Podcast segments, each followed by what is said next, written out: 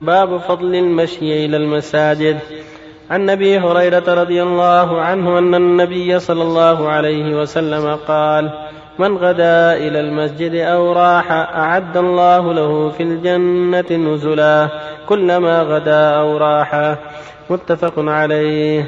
وعنه أن النبي صلى الله عليه وسلم قال من تطهر في بيته ثم مضى إلى بيت من بيوت الله ليقضي فريضة من فرائض الله.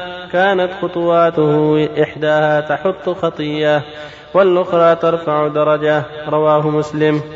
وعن نبي بن كعب رضي الله عنه قال كان رجل من الأنصار لا أعلم أحدا أبعد من المسجد منه وكان لا تخطئه صلاة. فقيل له لو اشتريت حمارا تركبه في الظلماء وفي الرمضاء.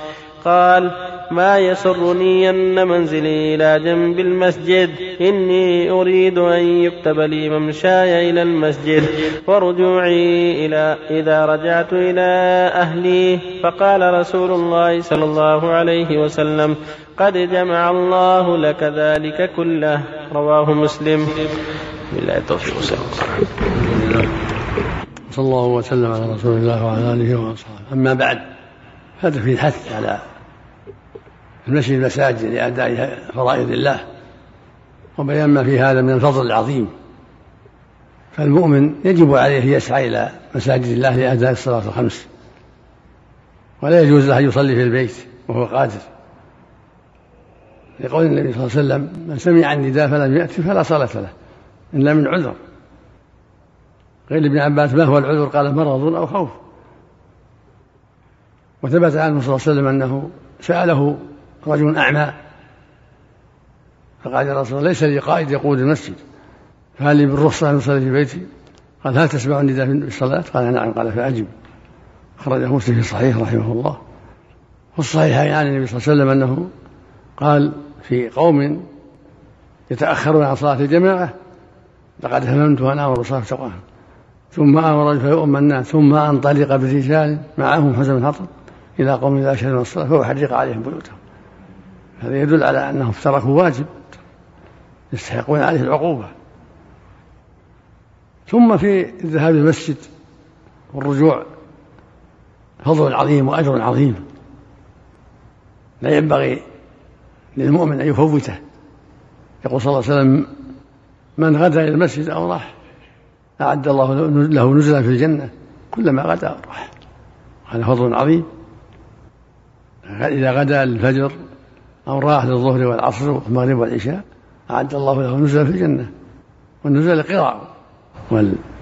والشيء الذي يتمتع به من الأكل والشرب كلما غدا أو راح وهذا معناه أنه يدخل الجنة بهذه المسابقة وهذه المسارعة. ما لم يكن هناك كبيرة تمنع. وهكذا قوله صلى الله عليه وسلم من تطهر في بيته ثم توجه إلى مسجد من مساجد الله لم يخطو خطوة إلا رفعه الله بها درجة وحط عنه بها خطيئة. حديث مسعود إذا كتب الله له رفعه الله بها درجة وحط عنه بها خطيئة وكتب له بها حسنة. هذا أيضا فضل عظيم. درجات ترفع وسيئات تمحى حسنات تكتب. ينبغي المؤمن أن لا يفوت هذا الخير العظيم ويحرص على الصلاة في الجماعة. وهكذا حديث أبي بن جهاد الأنصاري. كان بعيد المسجد. كان مسكنه بعيد. وكان لا تخطئه صلاة مع النبي صلى الله عليه وسلم يحافظ عليها مع النبي صلى الله عليه وسلم. وكان يمشي على رجليه. فقيل لو يا فلان لو التخذت حمارا. تركبه في الظلمة يعني في ليلة الظلمة وفي الرمضاء وقت الحر. قال ما أحب أنا أن بيتي بجنب المسجد. إني أحب أن يكتب الله خطايا ذاهبا وراجعا. فقال له النبي صلى الله عليه وسلم إن الله قد جمع لك كله. يعني جمع لك تكفير الخطايا وحط السيئات ذاهبا وراجعا. ففي هذا فضل عظيم وحث كبير على الذهاب إلى المساجد وصلاة الجماعة فيها وأن ذلك من أسباب تكفير السيئات وحط الخطايا ورفع الدرجات.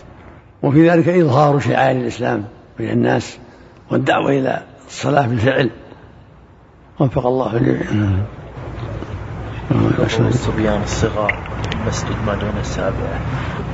ما دون السابعة. تركه أولى إذا تيسر لا يشوش على الناس. ما دون السبع لكن لو حضروا ما يضرون.